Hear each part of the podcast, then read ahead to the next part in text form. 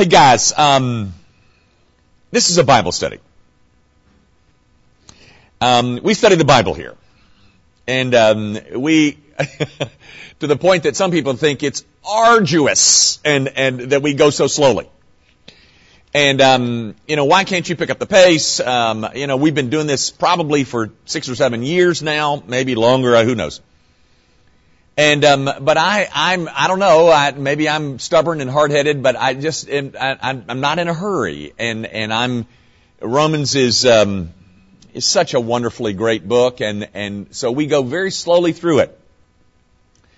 Well, we have arrived at a text, guys, that um, in all honesty, I'm not, I'm not I'm not trying to blow smoke at you. We could spend ten weeks on. I was preparing it this morning and, and taking a look at it, and I was thinking from there to go to there and there, you know, and I thought 10, 12 weeks is what we really ought to spend on it. But I promise I'm going to try to do better than that. I'm going to try to be at around five or six. Um, but it's it's really two verses. It's Romans 10, 9 and and um, uh, 9 and 10. Romans 10, 9 and 10. Um, and we'll we'll we'll work our way through it. But guys, these these these ver, uh, verses are famous and they're not famous in the in the fame kind of sense. They're they're they're. I mean, how many of you Baptists had those sword drill things? You know, where you you know you did sword drills and and you know it's ready, aim, you know, draw your sword or whatever it was.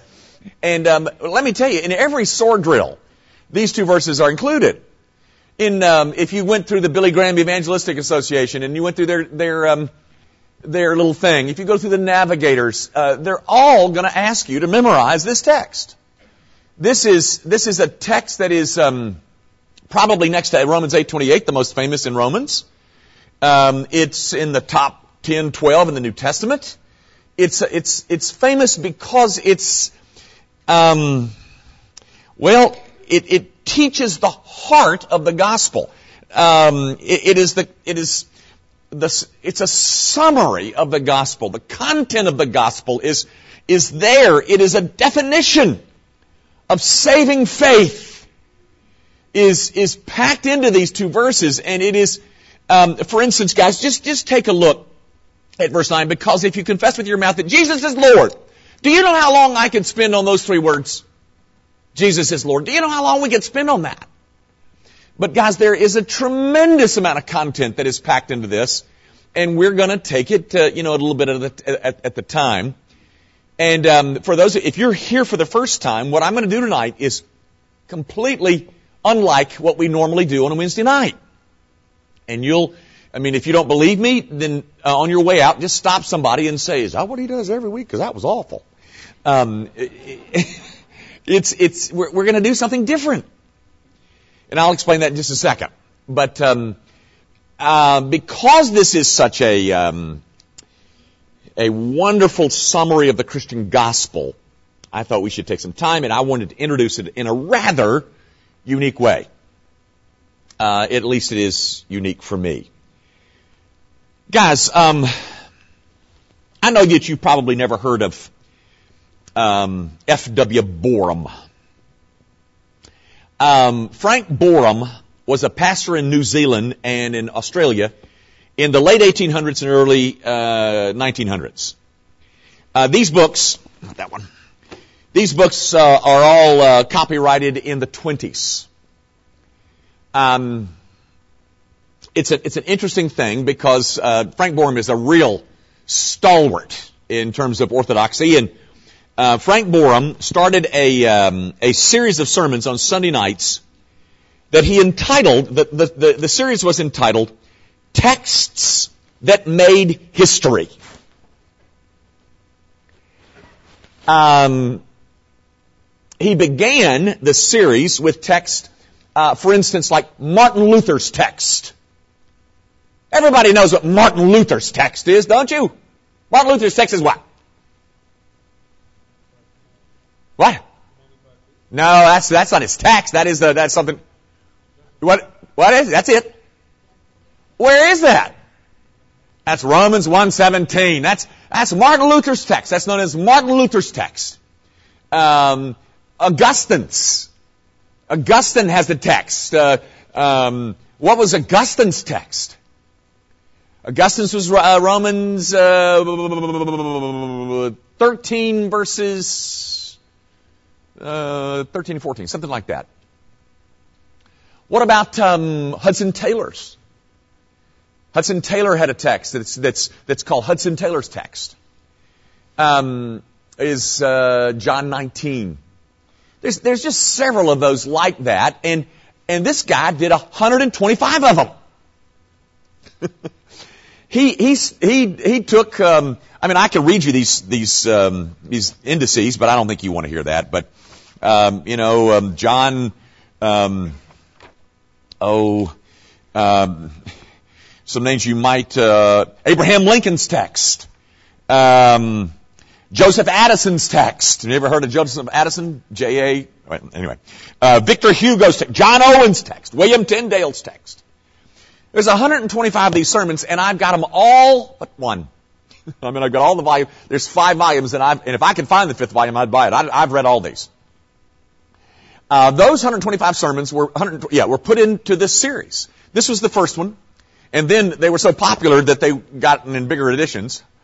And they were, um, I think this one was published in 1920, and then then the 20, 1922 one I don't have, and then 24 and 26 and 28.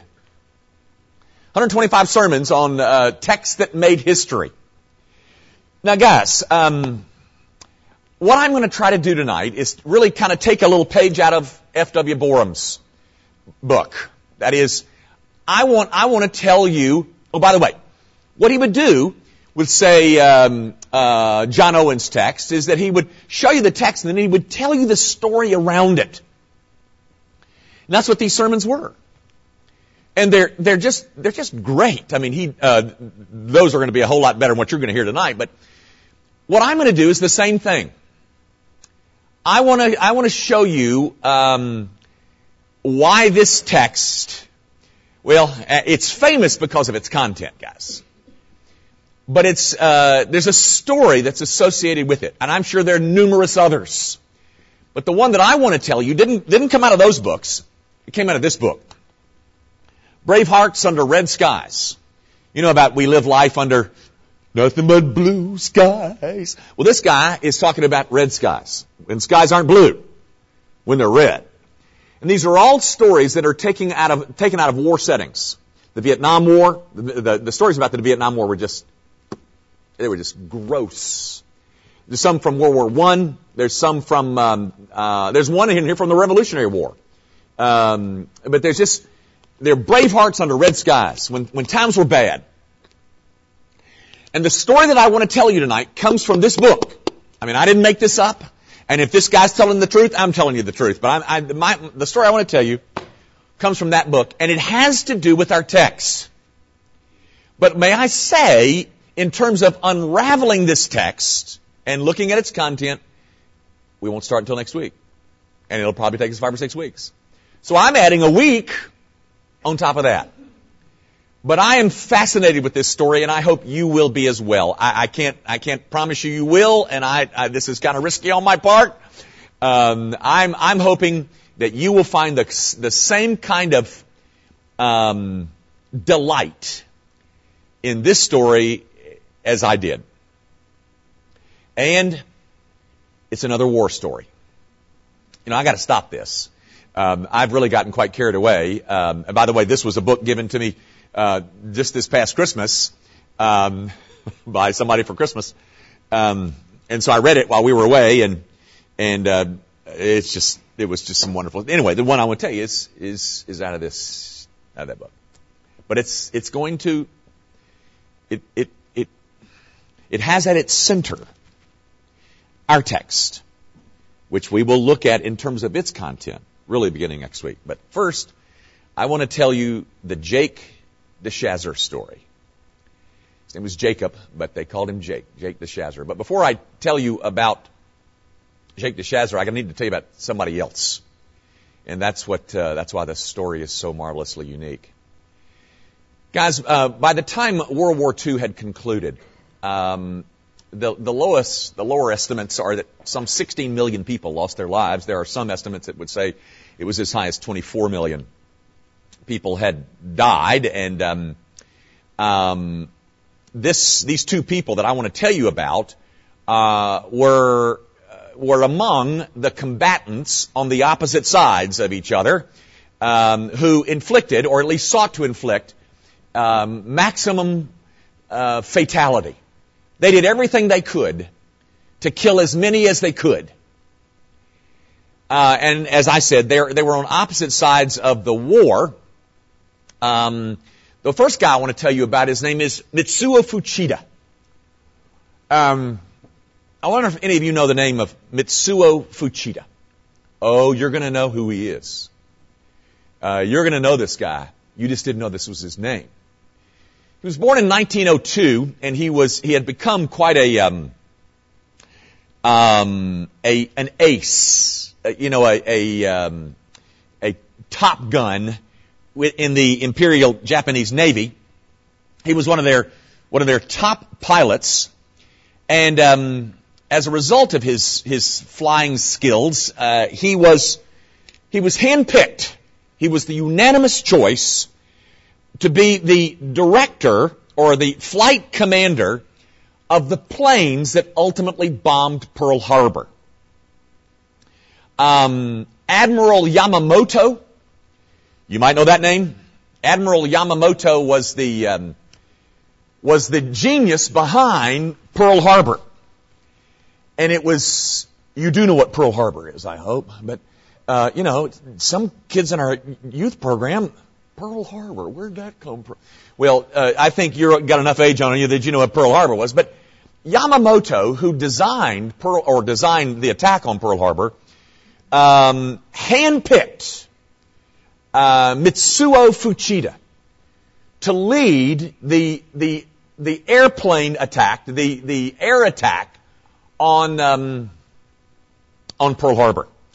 Um, on November the 16th of 1941, a flotilla of ships, and it's not important that you know which ships, how many carriers. I think there was uh, there was six aircraft, uh, Japanese aircraft carriers, and all these other boats that that uh, left on November the 16th from Japan headed out to the sea in a diversionary tactic to try and, uh, in fact, they had sent some passenger ships, the Japanese had, to test this particular path to make sure that they ran into nobody. And so they sent these, um, these, really these decoys, these passenger ships over to the San Francisco and in these, in these, uh, uh, routes where they found nobody else. And so that's the route that the, these, this flotilla of Japanese ships took on the 16th, and then they went into a radio silence and nobody knew where they were.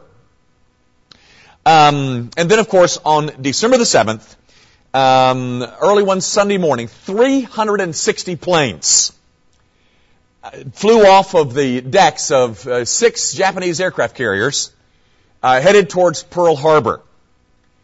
The man in charge of those 360 planes was a man by the name of Mitsuo Fuchida. Now, some of you uh, have seen the movie. Um, uh, well, actually, me, I'm a little ahead of myself. There was um, uh, it was Fuchida's call to launch the. That is, I mean, once they got up there, and then they they got close, it was it was his call to say go or no go. It was Mitsuo Fuchida who said attack, and the Japanese word is in the little story, but I can't pronounce it. So He's the one that said attack. But here's one I can pronounce. In fact, if you're a John Wayne fan, years ago there was a movie called Tora Tora Tora. Anybody see that movie? Anybody? Okay, there's a few of you that saw the John Wayne flick Tora Tora Tora, and it was about Pearl Harbor, of course. And uh, the term Tora Tora Tora uh, does not mean attack. It means tiger, tiger, tiger.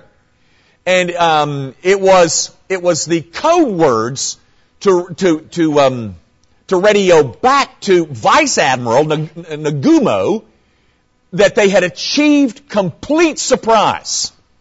And so after the, the word attack was given, the, the, uh, the pilot that said, Tora, Tora, Tora, that live in infamy in, in, um, in American warlord, war, war lore, was Mitsuo Fuchida.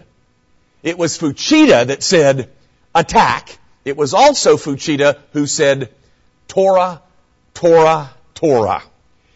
uh, indicating that the Japanese had achieved complete surprise. And of course, they did.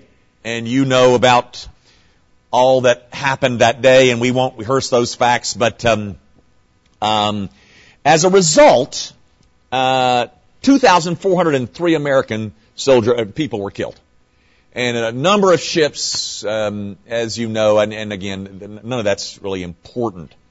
Um, but um, the Japanese had a had a plan. They executed their plan, and that plan was led in terms of its execution stage by a man by the name of Mitsuo Fuchida. Don't forget that because this story um, involves him pretty pretty heavily. Mitsuo Fuchida. As a result of the surprise attack, he was he became a um, a national hero. Um, his name was was revered in Japan. And uh, the the the admiral that was in charge of the flotilla. Now Yamamoto stayed back in Japan, but the the, the uh, Nagumo um, Nagamo, who was actually on it, was leading the, the flotilla, he and and uh, Fuchida became national heroes. To the point that the emperor uh, or Hirohito invited them to come back and give them an, a personal account of the attack.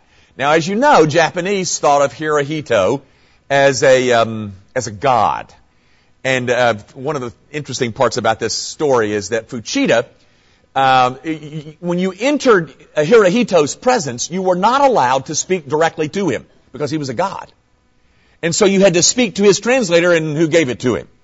And on one occasion, he became so flustered that he forgot the, the protocol and spoke directly to Hirohito and he said the, it, was far worse than anything that he experienced in, in at Pearl Harbor.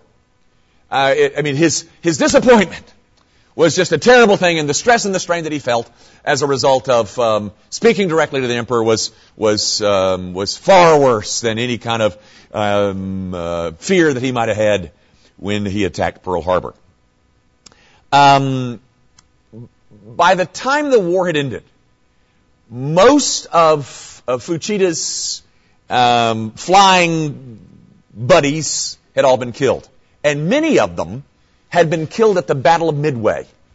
Now, if you know anything about uh, the, the World War II in that theater, the Battle of Midway was a turning point. And the, and the, the reason that the Americans, won, that we won, the Allies won, is because we had intercepted some, some, uh, some communications between somebody and were able to decode them and knew where they were and and um, uh, took advantage of that information to surprise them. And uh, a a, um, a a group of airplanes half the size of the Japanese and uh, a, a, an armada half the size of the Japanese was victorious. And um, most of Fuchida's friends were killed in the Battle of Midway. Fuchida uh, was in the sick bay uh, on uh, one of the Japanese carriers, he had had an appendix, appendicitis attack and was was kicking himself that he couldn't go and participate in the Battle of Midway. But the point of all that is, his appendicitis probably saved his life. Um, and while all of his other friends were getting killed, he was stuck in a in a in a in a sick bay and was unable to participate in that that fight. Now, that is Mitsuo Fuchida. Now, store him away for a minute. Let me tell you a little bit about Jake DeShazer. Jake DeShazer was born in 1912 in Oregon. His father died when he was two years old. His mother remarried. Um, she she was a Christian, and so was his stepfather. And he, he he said some of my earliest memories was my father my stepfather praying for me, etc. He said, but I, I wanted nothing to do with their religion, and I bolted from it pretty soon. Once I could get out of the house at age 18, he left the house, tried to get a job. It was the depression. He couldn't get a job, and he ended up enlisting in the in the military, and he became a airplane mechanic on B-25s. And so um, he said, the day that I heard uh, that the Japanese had attacked Pearl Harbor and surprise in that a surprise attack, he said the only thing that I could feel for, for the Japanese was hatred and the desire for revenge. And so about that time, um, it was very important to the American psyche that we land a blow against the Japanese. And so a, a man whose name will live for in American history for a long time, if you don't know this name, you ought to. His name is Jimmy Doolittle. And Jimmy Doolittle was a, was a flying ace. He had, was the first in, to do a loop. He was the first to cross the, the United States in less than 12 hours. He was the first to, uh, to land purely by instruments. He was a real, uh, flying ace. And so, uh, they put together, the Navy put together a plan to take the, the, the battle to the, uh, uh, Japanese homeland. And so they put together some, some mid-sized bombers, B-25s, and they were, they trained to have these B-25s take off from carrier decks, which had never been done before. In fact, they, uh, these planes were too heavy to, to launch from carriers. They were too big. And so they, they, they trained and trained. But anyway, once he heard of this, I mean, uh, Doolittle, knowing that most of these pilots were going to be killed in this, this attack, uh, asked for nothing but volunteers. But Jake DeShazer, who was so caught up with hatred and revenge on the Japanese, volunteered and he began to be trained as a bombardier on one of these B-25s. 16 B-25s uh, on the uh, on the deck of the Hornet, the USS Hornet. Um, in in April, um, I forget the date, April, early April, April the 18th, 16 modified B-25s um, began their effort to take off. Never had been done before, folks. Um, Jimmy Doolittle was the lead plane. And of course, the further you got back, the more space you had to take off. He had 467 feet of runway to get that thing fully loaded, um, fully loaded off the deck of a carrier in high seas. It had never been done before. And so, um, um, I mean, this is the stuff out of which drama is made. I love this kind of stuff. But anyway, uh, they said that um, what they did is that they tried to time the the takeoffs as the as the ship was going like this, and they tried to catch it so when it was coming up, so that it would kind of act as a catapult to get the planes up. Well, uh, everybody held their breath as the lead plane, uh, piloted by Jimmy Doolittle, was about to take off. 467 feet uh, with um, with four bombs, and um, anyway, he took off, and of course, as you know, he made it. So 16, 15, 14, uh, 14 planes followed him, and Jake DeShazer's was the last plane. He was the bombardier on the last of the 16 planes to take off. Um, one of the Navy men on the uh, on the aircraft carrier slipped before they took off and backed into one of the propellers, losing his arm. And he said our pilot was so upset by the by what he had watched take place right there on, on, on deck that when he took off, he made a mistake and pulled the wrong lever or something like that. And so when, when they took off, they, they didn't get airborne and they, they fell off the end of the, um, the, uh, the carrier, but some way, the, the pilot was able to right the ship and soon enough, his B-25 got airborne and all 16 of them made, them off that, made it off that carrier. All 16 of them. But the problem was they were launched some 500 miles from the from the coast of Japan. The um, the fuel limitation of a B-25 was 500 miles.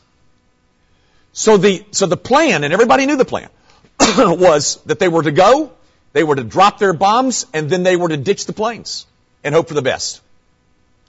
Hopefully they could make it across the, uh, whatever that uh, body of water is between Japan and China. They could crash land in, in China and they could be captured by Chiang Kai-shek's troops. And as you know, Chiang Kai-shek was battling the Japanese as well. So um, they all they achieved complete surprise. Thirteen of the B-25s headed to Tokyo. three of the B-25s, one headed to Kobe, one to Nagasaki, and one to, um, oh, it's not important, uh, uh another one of those Japanese cities. They had four bombs is all they had. And the, the damage inflicted really wasn't that great. But the psychological wound that was inflicted in Japan, because in essence Doolittle was saying, here's what's coming. We're coming after you.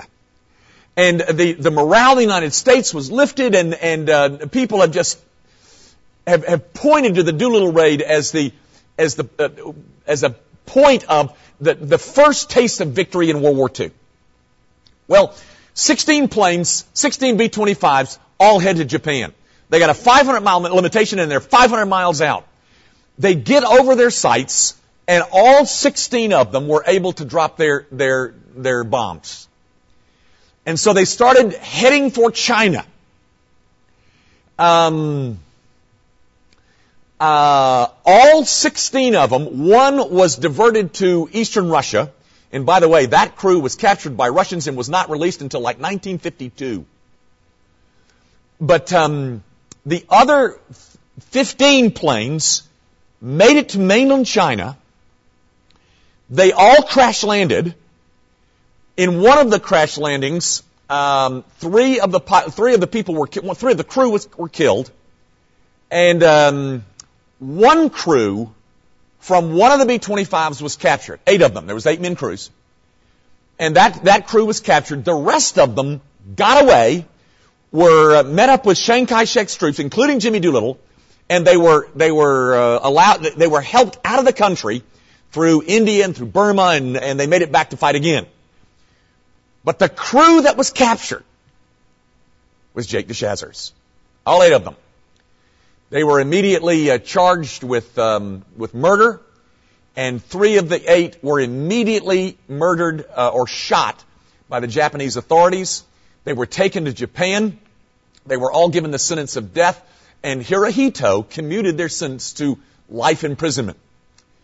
The five that were still alive, um, Jake DeShazer being one of those five, were then shipped to China and kept in a prison of war camp in China. My goodness. Um, while they're in the, as a prisoner of war, um, you can imagine, and, and very frankly, guys, there's some of the details here of the torture methods that were used. Um, you really don't want to hear them. But not only were they um, were they put on a starvation diet, there were things that were done to them that you really don't want to know. I mean, it's the kind of stuff that might keep the tender souls up. So I won't tell you. But they were, they were, they were terribly mistreated. I, I don't know whether you know something about the World War II, but um, uh, Japanese prisoner of war camps were far worse than German prisoner of war camps. Like um, 9% of German war camps, uh, of our prisoners were, were died in prisoner of war camps of German like 43% died in Japanese war camps. but anyway, Jake DeShazer was a prisoner of war in China kept by the Japanese. In December, they were captured in April. In December of that year, one of the prisoners, and uh, with one of the five remaining, who was a lieutenant, his name, his last name was Meder, was was killed. He was he died from um, the, the mistreatment that uh, they were inflicting on him, and so that meant there were only um, there were only four left, Jake being one of them, and the four of them were allowed to look at the dead lieutenant before they cremated his body. Um, the lieutenant, his name was Meder, I think I said, uh, died uh, with a Bible on his chest. Where that Bible came from, I, the story didn't say, and I don't know. But um, he died with a Bible in his chest, and so the, the, the other four were allowed to see him as they cremated him. And that began a series of things in Jake DeShazer's life that were um, that can only be explained by the hound of heaven chasing after Jake DeShazer. He uh, he began to think of what Meder had said to him about that Jesus Christ was the uh, was the Son of God and the, the, the Lord of life and the and the coming King, and so he began to and so he be, he, he begged his his um, his captors um, to give him a Bible. One of the Japanese captors um, in May of 1944. Now, so he's been in he's been in captivity for 42 months. In May of 1944, well, that's not true. That's uh, because he wasn't really, he wasn't liberated until 45. But so this is a year before his liberation. In May of 1944, one of the guards brings him a Bible and says you can keep it for three weeks. While he is reading that Bible, he says only days before they were supposed to take it back, he comes upon Romans chapter 10, verses 9 and 10. And in the grand providence of God, God used this text that we're going to start studying next week, used this text to convert, to convert Jake DeShazer. Um, he said, I began to find that my whole attitude about my, my captors changed. And he said, I even found myself praying for them and, and developing a loving pity towards them. Um, and while he's still in prison, he says to God, in fact, he says, I began to love my captors. That's a quote. But during that period, that last year, he made a vow to God that if he were to survive this experience, that he would come back to Japan as a missionary. Um, in May of, no, in April of 1945, American paratroopers dropped in on the prisoner of war camp and liberated it. And they found, uh, you know, these four prisoners that were left, among others, um, almost having starved themselves, or the Japanese almost having starved them to death. But they rescued them, and then over time, Jake fully recovered from all of the um, his mistreatments. He comes back to the States, attends Bible college. He meets the woman that he marries there. Her name is Florence and they begin to plan their return to Japan.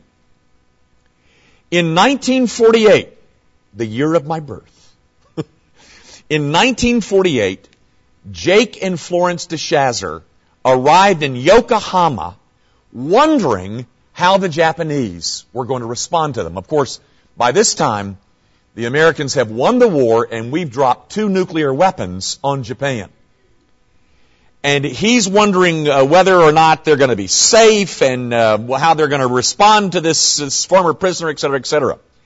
Um, one Japanese girl vowed to kill Jake DeShazer because she had heard that he was one of the crews, one of the air crews that bombed Tokyo in 42, and her fiance was killed in that attack.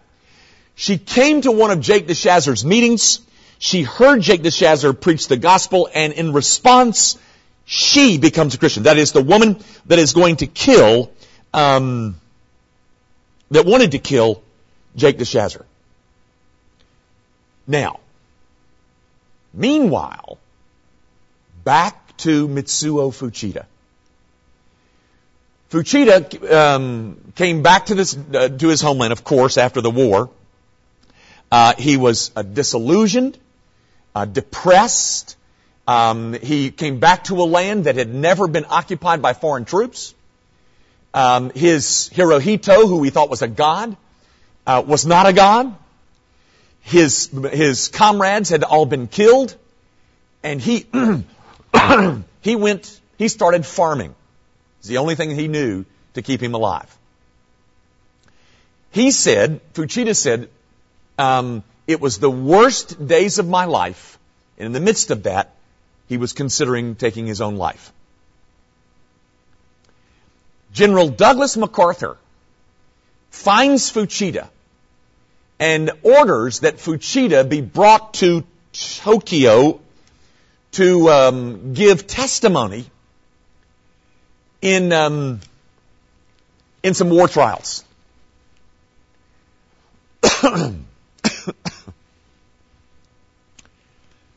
Fuchida comes to Tokyo by train. yeah, that would, be wonderful. Um, Fuchida comes to, to Tokyo by train. He gets off the train at this train station in downtown Tokyo. And there is an American who is handing out tracts. The title of the track is, I was a prisoner in a Japanese prison of war camp. He takes the, the, the, um, the tract that had been written by Jake DeShazer. He is overwhelmed with interest in the track, Reads the tract and comes to faith in Christ himself. About 18 months later, Mitsuo Fuchida meets Jake DeShazer. And Jake DeShazer and Mitsuo Fuchida preach in revival meetings side by side. Mitsuo Fuchida, who led 330 Japanese aircraft over Pearl Harbor, and Jake DeShazer, who was a part of the Doolittle raids in 1942, become fast brothers in Christ Jesus. Fuchida died in 1976. Before he died, he went back to Pearl Harbor to visit Pearl Harbor. And this is what he said. By the way, he, he came back to distribute Bibles and preach the gospel. He comes back to Pearl Harbor, and his message was this. The first time I came, I came with bombs. This time I come with Bibles to tell you about Jesus Christ, who is the only one who can explain what has happened to me. And that began, I guess it began but it began when Jake DeShazer read Romans chapter 10, verses 9 and 10. That we have the privilege of studying beginning next week. Because only the message of something like this can bring about the kind of transformation that I've just told you about. That was just too glorious to not tell you. And the fact that it included our text just made it all the more appealing to me. I hope that you can see the beauty not only in the story, but the beauty in the text that we are going to dive into for five or six weeks beginning next Wednesday night. That's good. Our Father, I do glory in what you did in uh, saving both of those men but you've done the same thing to so many of us. Maybe our, uh, maybe we didn't fly planes over Pearl Harbor, but we were just as wicked. We were just as um, disillusioned. There has been perhaps as much hatred in us for somebody else as as there was between a, an American and a Japanese. And because of this gospel that is defined and and explained in Romans 10. We're new people. We're different people. We've been transformed by the glorious gospel of Jesus Christ. And so, Father, um, along with those two men who found them, their hearts knitted together because of a common Savior, we want to find the same thing happening to us. If there, if there happen to be petty differences among us, oh God, Forgive us. Forgive us that we would hold grudges over things so superficial, over so tiny, over that are so small. When we watch as the gospel takes a Japanese pilot and an American bombardier and make them brothers. Lord, it's a kind thing that you did for them, but it's a kind thing that you've done for us. And we glory in the newness that, are, that is ours because of the wonder working power of the Holy Spirit through the preached gospel. Now, Father, uh, might this um, text begin to stir us in such ways that we have never before imagined. And might it create within us appetites for a greater for a life of greater and greater holiness. We make our prayer, of course, in Jesus' name. Amen.